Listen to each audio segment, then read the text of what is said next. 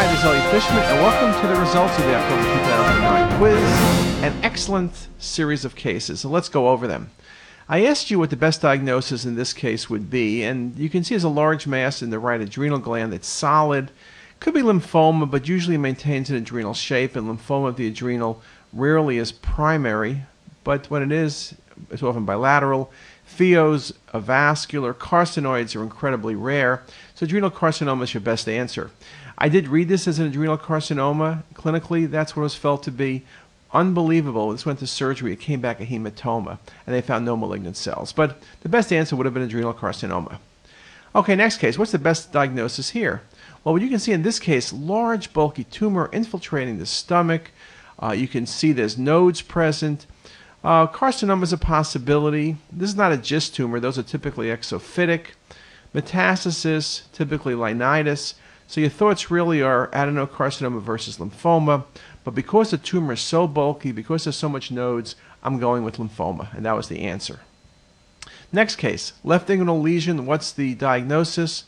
Well, typical patients either due to IV drug abuse or due to a procedure, pseudoaneurysm, superficial femoral artery, just very, very nice example shown in this case.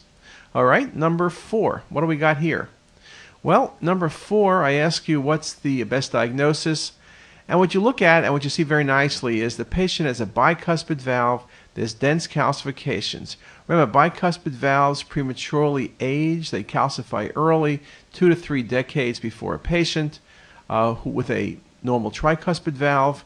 Everybody gets calcification over time, but typically in your ninth decade, not in your 50s or 60s. And so, very nice example of a bicuspid valve. Okay? Next case. What's the best diagnosis in this case?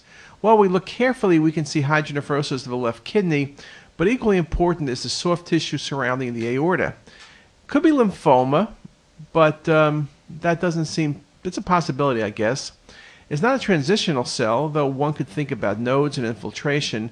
Um, this is a really good example of retroperitoneal fibrosis. You also notice in this case the common duct is dilated, and that was a second helpful hint because in this case, the common duct and the ureter were obstructed by the same process, retroperitoneal fibrosis. Great case. Okay, I asked you about this case. What's the least likely diagnosis? And what you're really looking at is very dense pericardial calcification. Good possibility viral pericarditis, Coxsackie virus. Old trauma is a possibility. TB is a possibility. Radiation therapy would be a possibility. But lymphoma would not be a possibility. So lymphoma is the least likely diagnosis. Wonderful example of pericardial calcification, may I say. All right, now I asked you what's the least likely diagnosis in uh, this next case.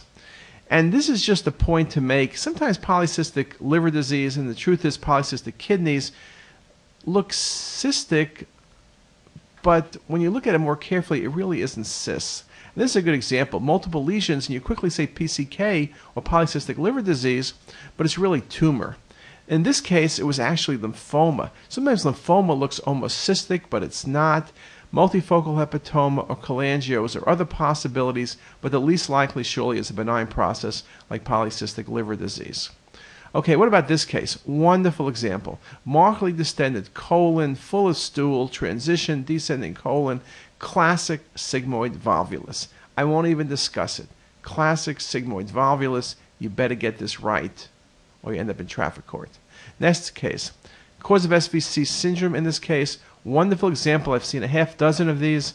Uh, lymphoma is a possibility without looking at the images. Iatrogenic, stents, catheters, fibrosis, radiation, uh, TB, histoplasmosis, sclerosing uh, and fibrosing mediastinitis. But in this case, you see a large pseudoaneurysm arising off this patient's ascending aorta, and that was compressing the SVC. What a great case. Okay, last but not least, number 10, best diagnosis. This is a wonderful case. Large mass. It's kind of cystic. It can't be sarcoid. It's not really fatty, so it can't be a liposarcoma. But liposarcomas sometimes don't have fat, so that's in the differential. Lymphoma can be cystic. This is one huge mass. Lymphoma are usually multiple nodes.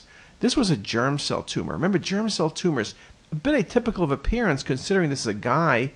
Um, but it is cystic with solid components, and germ cell tumors are often very cystic. So, with that, I've given you 10 incredible cases from the past month, And hopefully you got them right, or almost all right, or some of them right, or hopefully you learned something new. And with that, have a great day.